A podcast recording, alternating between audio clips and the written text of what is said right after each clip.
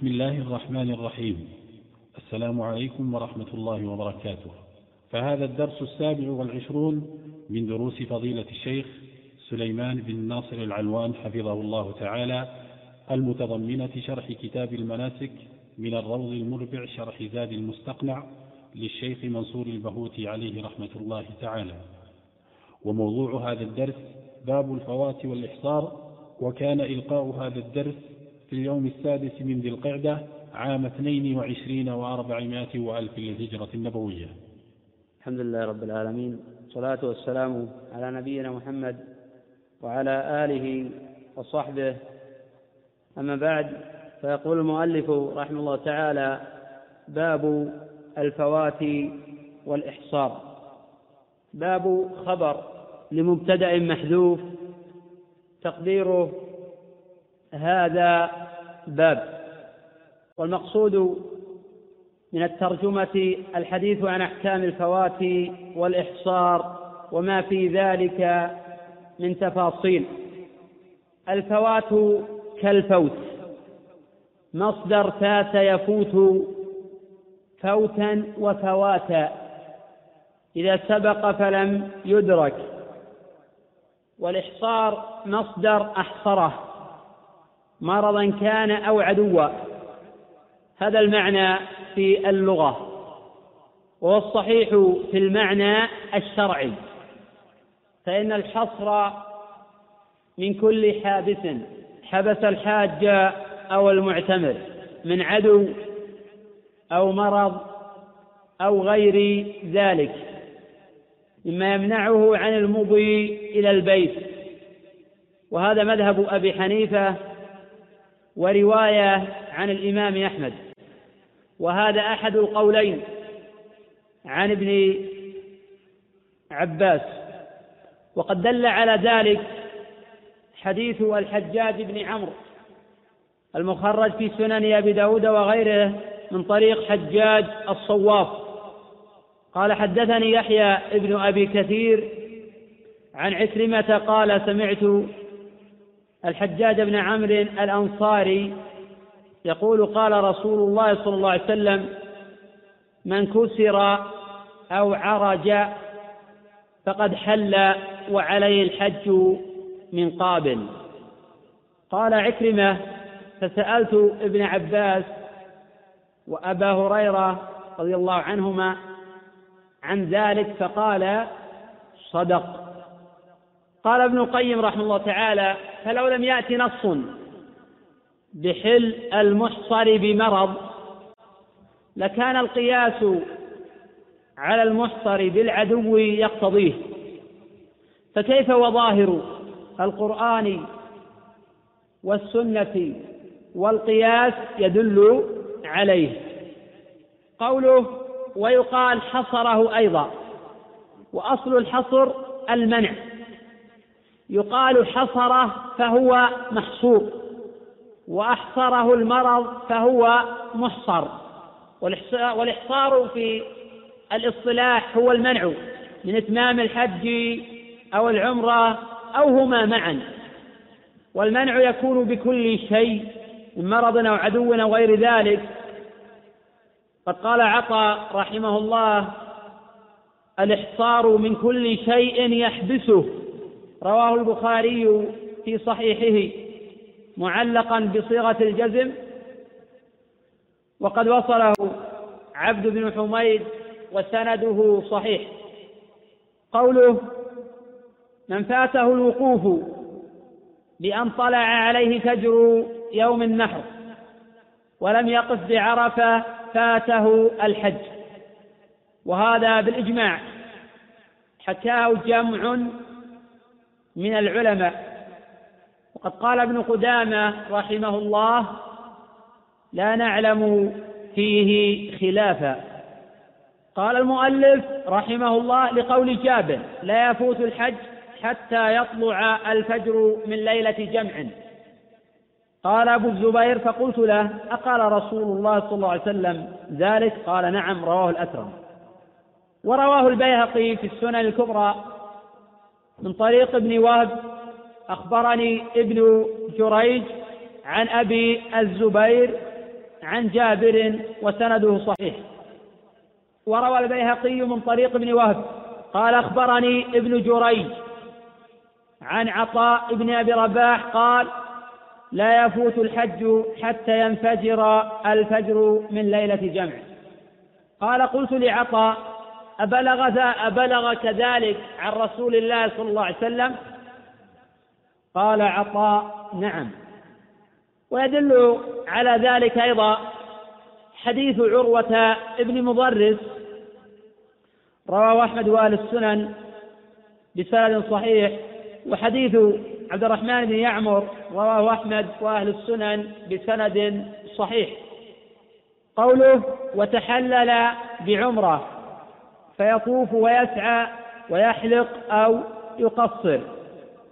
وهذا قول عمر بن الخطاب رواه عنه البيهقي والسند صحيح وهو قول ابن عمر أيضا رواه البيهقي وروي عن ابن عباس بسند ضعيف رواه الدار قطني ورواه الدار قطني عن ابن عمر مرفوعا ولا يصح.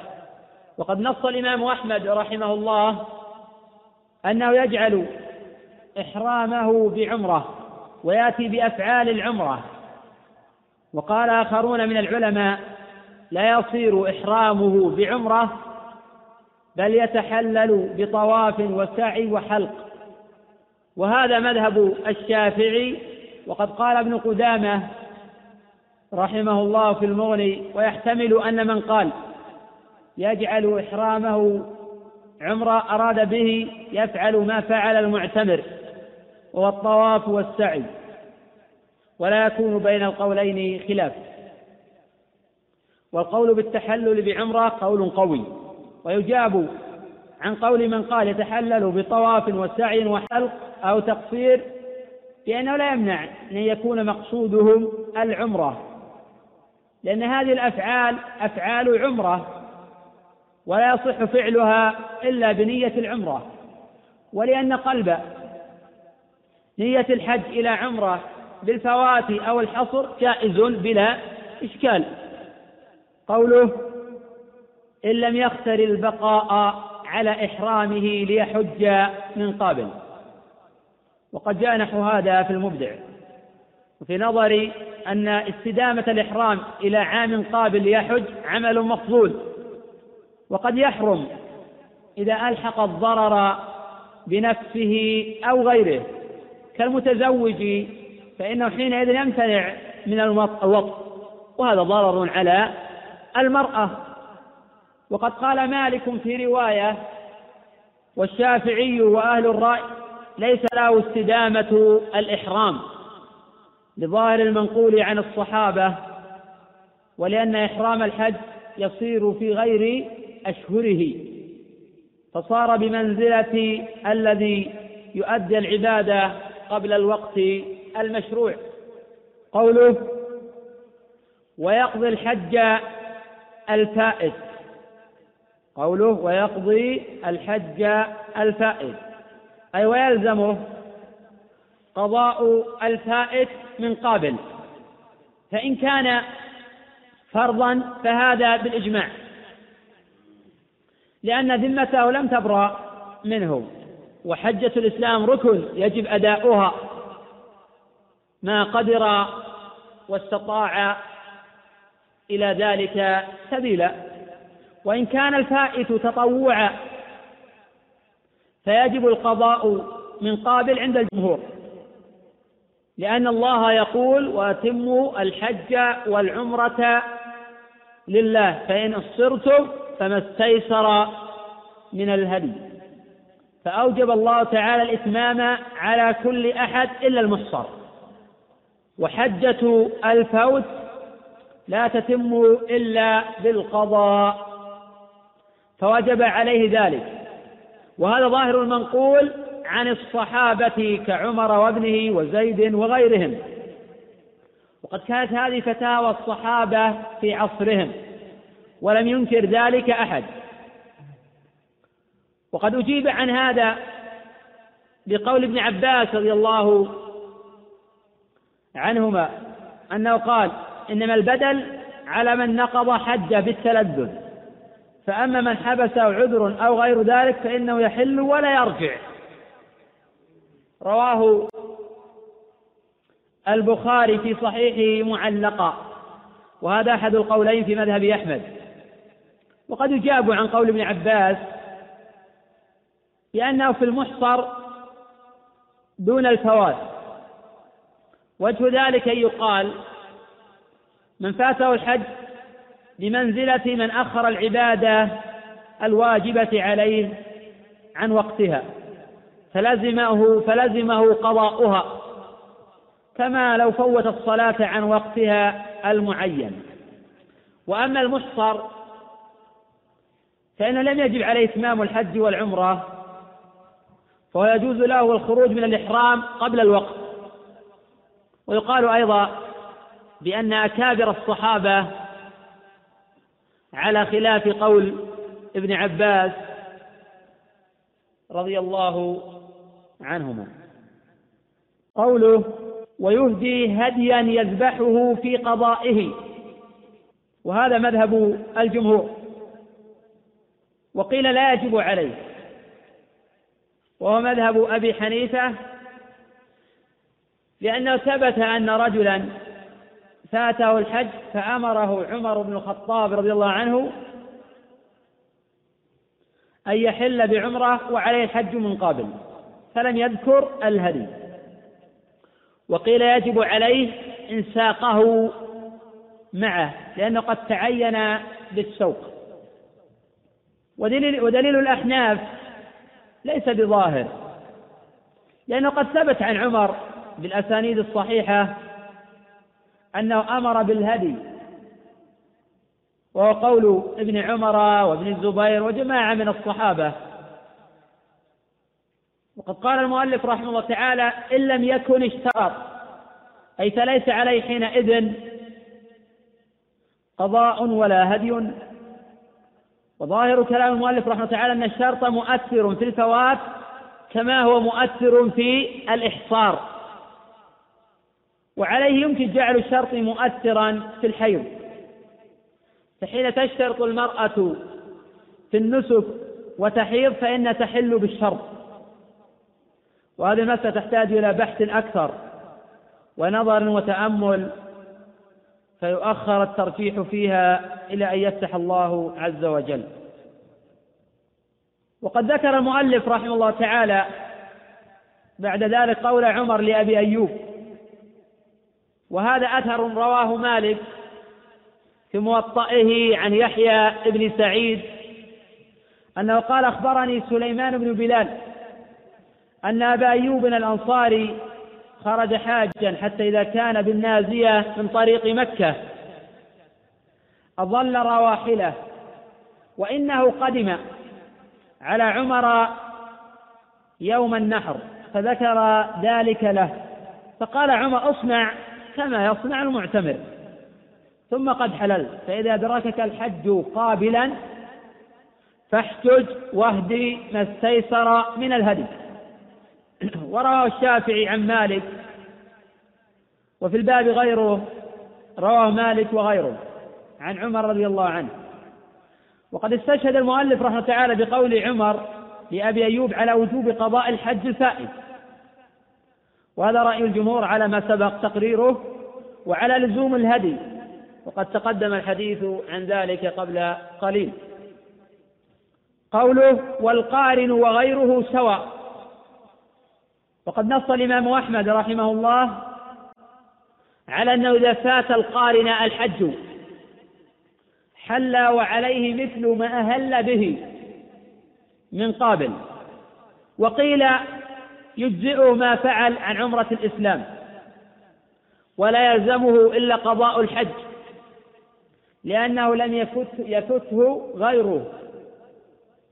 قوله ومن اشترط بأن قال في ابتداء إحرامه وإن حبسني حابس فمحلي حيث حبستني فلا هدي عليه ولا قضاء وقد تقدم في باب الإحرام حكم الاشتراط. فقيل لا يشرع ولا يصح ولا أثر له في التحلل. وهذا مذهب أبي حنيفة ومالك. وقيل السنة المطلقة. وهذا مذهب أحمد واختاره ابن حزم رحمه الله. وقيل بجوازه. وقيل يستحب لمن كان خائفا من مرض أو نحوه. وهذا اختيار شيخ الإسلام ابن تيمية رحمه الله تعالى وهو ظاهر النص. فقد جاء في الصحيحين من طريق أبي أسامة عن هشام بن عروة عن أبيه. عن عائشة رضي الله عنها قالت دخل رسول الله صلى الله عليه وسلم على ضباعة بنت الزبير فقال لها أردت الحج؟ قالت والله ما أجدني إلا وجعة. فقال لها حجي واشترطي. وقولي اللهم محلي حيث حبستني. وهذا الحديث هو الأصل في الاشتراط قد افاد الحديث أمرين. الأول أن من حبسه عن البيت حابسا انه يحل بذلك ولا يقضي. وإليه أشار المؤلف رحمه الله تعالى بقوله ولا قضاء إلا إن كانت حجة الإسلام فعليه قضاؤها. الثاني أنه لا دم عليه. قد تقدم أن الشرط مؤثر في الإحصار. فهل يؤثر في الفوات؟ هذا محل بحث ونظر. قوله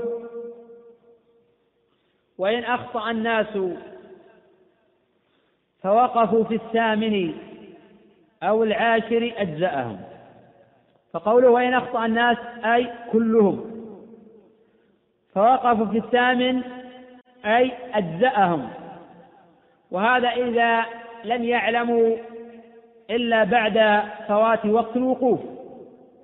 وأما إذا علموا قبل ذلك فإنهم يقفون في الوقت ولو يسيرا وجوبا. قوله أو العاشر أجزأهم. لأنه قد فات الوقت وهم قد فعلوا ما أمروا به. قوله وإن أخطأ بعضهم فاته الحج. وهذا قول أبي حنيفة لأن الواجب على هؤلاء البعض الرجوع إلى رأي الأكثر وما عليه الجماعة. والناس في هذا العصر يرجعون في الوقوف بعرفات إلى رأي أهل مكة ويدعون اجتهادهم. قوله ومن أحرم فصده عدو عن البيت. ولم يكن له طريق إلى الحج. أهدى أي نحر هديا في موضعه. وذلك حيث أحصر في حل أو حرم. وهذا مذهب الجمهور لأن النبي صلى الله عليه وسلم وأصحابه بالحديبية نحروا وحلقوا وحلوا من كل شيء والحديبية خارج الحرم وقد ذهب ابن. ابن عباس رضي الله عنهما إلى التفصيل في هذه المسألة فقال إن كان لا يستطيع أن يبعث به نحره حيث أحصر وحل وإن كان يستطيع أن يبعث به لم يحل حتى يبلغ الهدي محله. رواه عنه البخاري في صحيحه معلقا وقد تقدم الحديث عن هذه القضية. ورأي الجمهور قوي جدا لفعل النبي صلى الله عليه وسلم والصحابة معه. ومن أراد أن يأخذ بقول ابن عباس بحيث إن كان يستطيع أن يبعث به لم يحل حتى يبلغ الهدي الهدي محله فهذا رأي لجماعة من أهل العلم. وقد يأخذ به وقد يأخذ به بعض الناس على اعتباره أنه الأحوط. وأما من حيث الدليل والقوة. فرأي الجمهور أصح شيء في هذه المسألة. قوله ثم حل لقوله تعالى فإن احصرتم فما استيسر من الهدي. وقد تقدم أن الهدي واجب إذا لم يشترط. وتقدم أنه يشترط في الهدي ما يشترط في الأضحية فلا يجزئ المعيد قوله سواء كان في حج أو عمرة أو قارنا وسواء كان الحصر عاما في جميع الحاج أو خاصا بواحد كمن حبس بغير حق. وذلك لأن الآية عامة فلا يصح تقييدها بدون دليل. وقوله كمن حبس بغير حق خرج من ذلك المحبوس بحق. خرج من ذلك المحبوس بحق يمكنه الخروج منه. فلا يجوز له التحلل في الحبس لأنه قادر على الخروج منه. قوله فإن فقده أي فقد الهدي صام عشرة أيام بنية التحلل ثم حل. تقدمت الإشارة إلى هذه المسألة في باب الفدية. عند قول المؤلف رحمه الله تعالى وإذا لم يجد هديا صام عشرة أيام بنية التحلل. وهذا مذهب الإمام أحمد على خلاف بين أهل المذهب في وقت صومهم. وقد ذهب أكثرهم إلى أنه يصومها قبل التحلل كالهدي. ولا يتحلل حتى يصومها. وهذا أحد القولين عن الإمام الشافعي رحمه الله وعنه في بدل المحصر الإطعام. فتقوم الشاة ويتصدق بقيمتها طعاما. وقال الأجري إن عدم الهدي مكانه قومه طعاما وصام عن كل مد يوما. وذهب جماعة من العلماء إلى أن هدي المحصر ليس له بدل لأنه لم يرد به دليل لا من الكتاب ولا من السنة. وقد قال تعالى في من لم يجد دم التمتع فصيام ثلاثة أيام في الحج وسبعة إذا رجعتم. في انتقال من حكم إلى آخر عند العجز.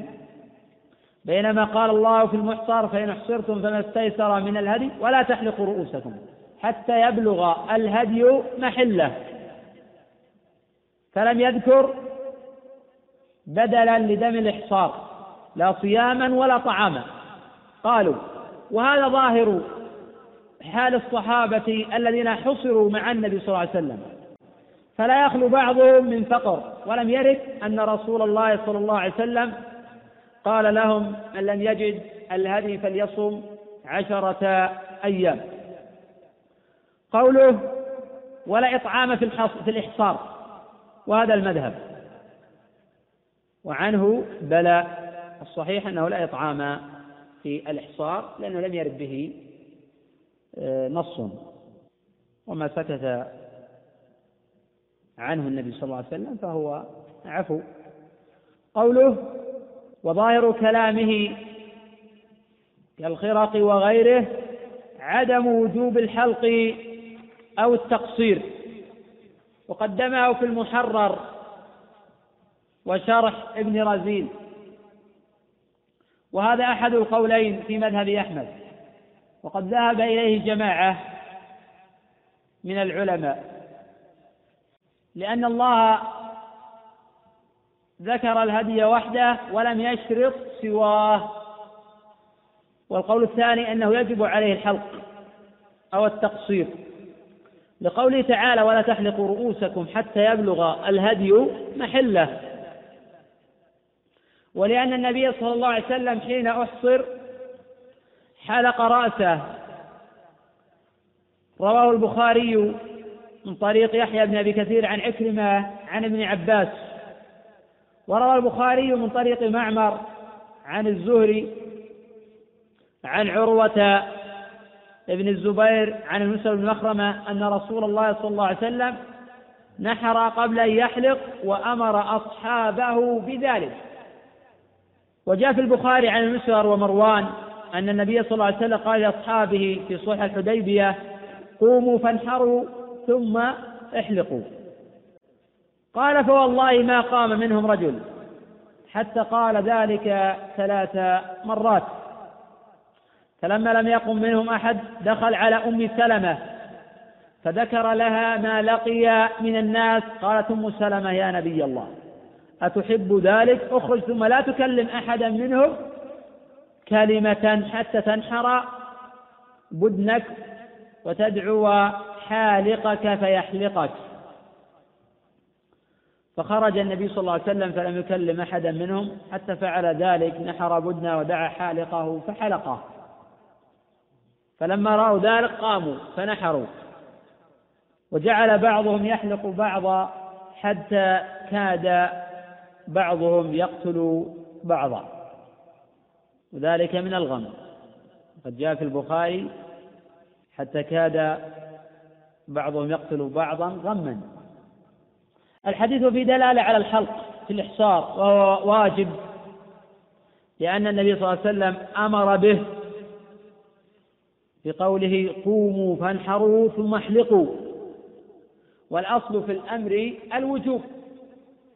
فلا يجوز الانتقال عنه بدون دليل. قوله وإن صد عن عرفة دون البيت تحلل بعمرة ولا شيء عليه لأن قلب الحج عمرة جائز بلا حصر فمعه أولى وهذا مذهب أبي حنيفة. وقال مالك والشافعي يعتبر محصرا. لعموم قوله تعالى فإن أحصرتم فما استيسر من الهدي. وعلى مذهب أبي حنيفة وأحمد لا هدي عليه لأنه يباح له أن يفسخ نية الحج ويجعله عمرة ولا هدي عليه. بينما على مذهب مالك والشافعي يعتبر محصرا فإنه يجب عليه الهدي. قوله وإن أحصر عن طواف الإفاضة فقط لم يتحلل حتى يطوف. وهذا قول أكثر العلماء. وعن أحمد والشافعي لأنه يتحلل ويعتبر محصرا لأن الله جل وعلا يقول فإن أحصرتم فما استيسر من الهدي والآية عامة في حق كل من أحصر سواء كان قبل الوقوف أو بعده. والآية مطلقة فلا يجوز تخصيصها إلا بدليل. قوله وإن أحصر عن واجب لم يتحلل وعليه دم قالوا لأن صحة الحج لا تقف على ذلك ويكون عليه دم لتركه وحجه صحيح. وقد تقدم الحديث عن مسألة الدم وأن أموال المسلمين معصومة بعصمة دمائهم فلا يجوز الحكم بوجوب الدم إلا بدليل. فإن ثبت دليل من الكتاب أو من السنة أو انعقد على ذلك إجماع فيجب القول بذلك. وما كان لمؤمن ولا مؤمنة إذا قضى الله ورسوله أمرا أن يكون لهم الخيرة من أمرهم. ومن يعص الله ورسوله فقد ضل ضلالا مبينا. وإذا لم يرد دليل لا من الكتاب ولا من السنة ولم ينعقد على ذلك إجماع وهذا الذي نعتقده فلا نقول بذلك قد تقدم تقرير ذلك مرارا. قوله وإن حصره مرض أو ذهاب نفقة أو ضل الطريق بقي محرما حتى يقدر على البيت لأنه لا يستفيد بالإحلال التخلص من الأذى الذي به بخلاف حصر العدو وهذا مذهب الجمهور. أنه لا حصر إلا حصر العدو. وقد أشرت إلى هذه المسألة في بداية الباب. والصحيح أن الإحصار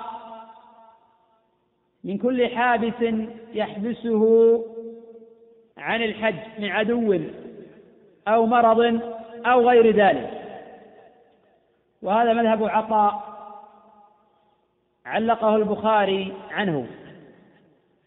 علقه البخاري عنه في صحيحه. وهذا أحد القولين عن ابن عباس. وقد جاء في سنن أبي داود من طريق حجاج الصواف قال حدثني يحيى بن أبي كثير عن عكرمة قال سمعت حجاج بن عمرو الأنصاري قال قال رسول الله صلى الله عليه وسلم من كسر أو عرج فقد حل وعليه الحج من قبل.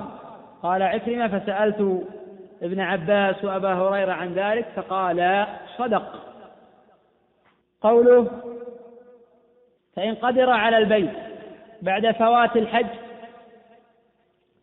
تحلل بعمرة أي فيطوف ويسعى ويحلق أو يقصر. قوله ولا ينحر هديا ولا ينحر هديا معه إلا بالحرم وهذا بخلاف المحصر كما تقدم فإنه ينحره حيث أحصر.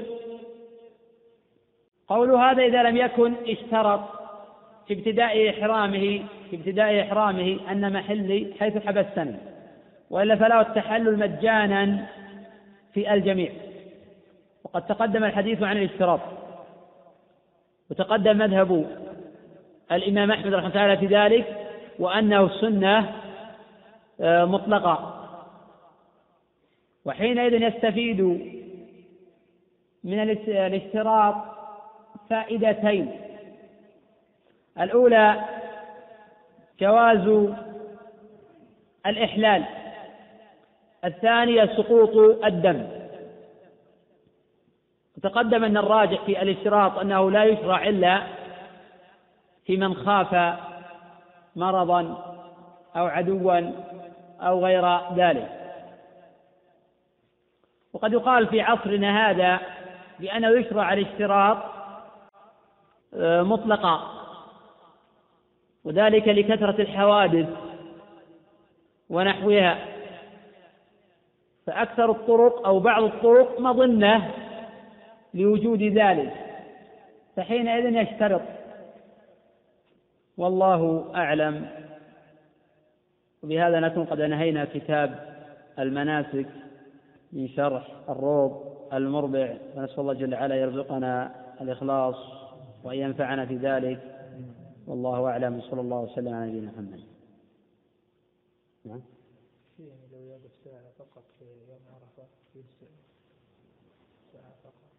اي نعم إذا وقف في عرفات من ليل أو نهار ولو فترة قصيرة فإن هذا يجزئه ويصح حجه بذلك وقد تقدم الخلاف في من وقف نهارا وخرج قبل قبل الغروب. فقال الجمهور يأتم عليه دم. وقيل لا يصح حجه هذا ضعيف. وقيل لا إثم عليه ولا دم. لأن النبي صلى الله عليه وسلم قال في حديث عروة بن مضرس وقد وقف بعرفة ليلا أو نهارا فقد تم حجه وقضى سفره. ولم يذكر النبي صلى الله عليه وسلم الدم. ولأنه لو وقف جزءا من الليل صح هذا. فإذا وقف جزءا من النهار صح هذا. وأما فعل النبي صلى الله عليه وسلم بأنه وقف إلى الغروب فهذا يحمل على الاستحباب لا على الإجابة. لأن الأصل في الفعل يكون الاستحباب حتى يثبت دليل بأنه للإجابة. قد دل قوله صلى الله عليه وسلم على أن هذا الأمر ليس بواجب. وعلى القول بوجوبه فإنه يأتم ولا دم عليه نعم نوع شذوذ نعم هل قدر على الا؟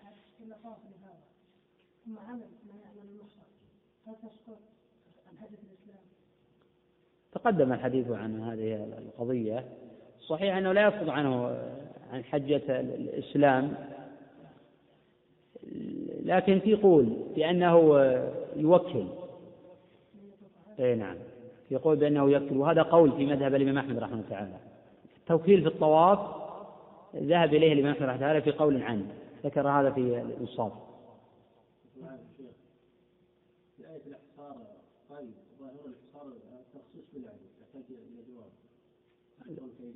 اي نعم. قوله إذا أمنتم ليس قيدا الحصر بالعدو لأن ذكر الآية في حصر العدو لا يعني منع غيره وقد دل الحديث من كسر أو عرج فقد حل عليه الحج من قابل. فكلام النبي صلى الله عليه وسلم يفسر القرآن وأن الإحصار جاء في القرآن بالعدو وجاءت السنة بغير آه، العدو.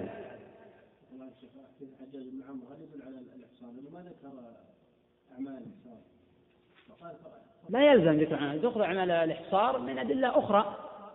يؤخذ هذا من أدلة أخرى وهذا لا به جمع من أهل العلم ومنهم ابن عباس رضي الله عنه بإسناد إليه صحيح. نعم. في مسألة التحلل الأول بعض العلماء يقول إذا فعل واحد من ثلاثة أو اثنين من ثلاثة. صحيح في التحلل تقدم أنه يحل برمي جمرة آه، العقبة. أنه يحل برمي جمرة آه، العقبة.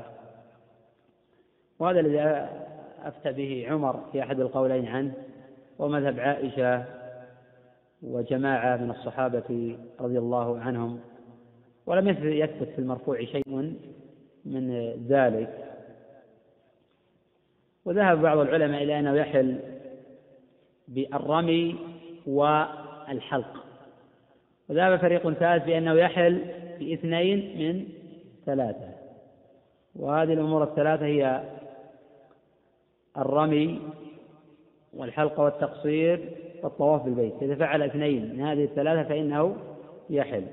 وفي قول الرابع هو مذهب ابن حزم رحمه تعالى بأنه إذا وصل الجمرة حل. أنه إذا وصل الجمرة حل. وهذا مذهب ضعيف. صحيح أنه يحل بمجرد الرمي. تقدم أيضا يقول على سؤال الأخ محمد قول ابن عباس رضي الله عنه من البدل على من نقض حج بالتلذذ أما من حبسه عذر وغير ذلك فإنه يحل ولا يرجع. قدم قولي وهذا أحد القولين في مذهب أحمد. قلت ويجاب عن قول ابن عباس فإنه في المحصر دون آه، الفوات وكذلك أن يقال من فاته الحج بمنزلة من أخر العبادة الواجبة عليه عن وقتها فلزم القضاء وكما لو فوت الصلاة عن وقتها المعين. وأما المحصر فإنه لم يجب عليه إتمام الحج والعمرة ويجوز له الخروج من الإحرام قبل الوقت. حديث الحجاج بن عمر أن النبي صلى الله عليه وسلم من كسر أو عرج فقد حل وعليه الحج من قابل.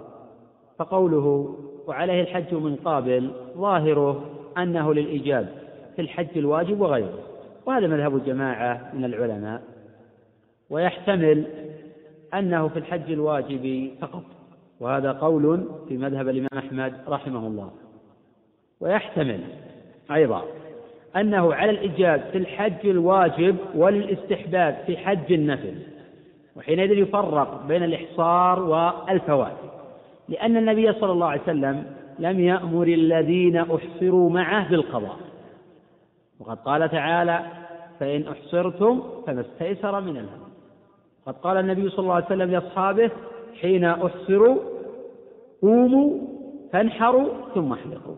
رواه البخاري وغيره. ولم يذكر القضاء. وتأخير البيان عن وقت الحاجة لا يجوز والله أعلم.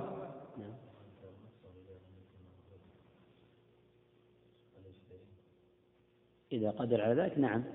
محصر إذا لم يكن معه هدي فإن قدر على أن يشتري فإنه يشتري وينحر هديا إذا لم يتيسر له هدي فقد تقدم القول بأن ينتقل إلى البدل وهو الصيام.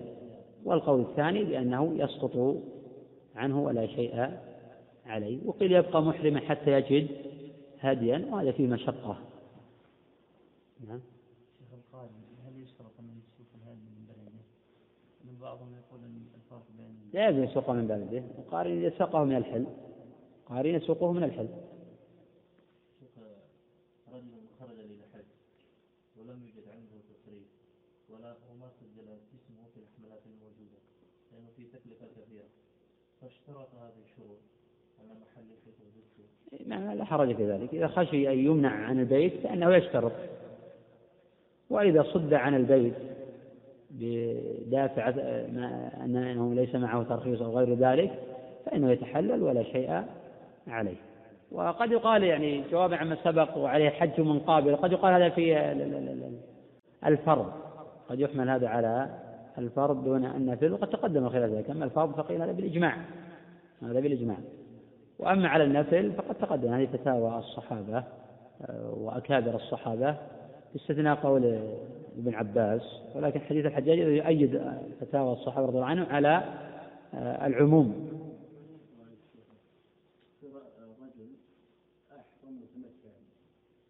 ويوم التروية ولم يحرم ويوم التروية شرع في الحج لكن جاء يقول لا إنه لم يحلق وقد شرع في الحج. يكون قارنا حتى لو حج متمتع إذا حج رجل متمتعا ثم طاف وسعى ولم يحلق. ثم أتى يوم التروية وأحرم بالحج فإنه حينئذ يكون قارنا.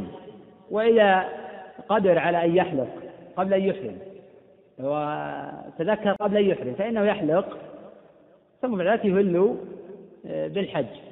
وإذا أهل بالحج قبل أن يحلق فإنه يكون قارنا.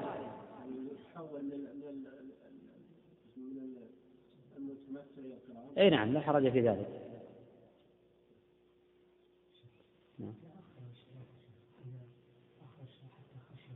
اشتراط عند الإهلال. اشتراط عند الإهلال. هذا هذا ظاهر الدليل هذا والله أعلم.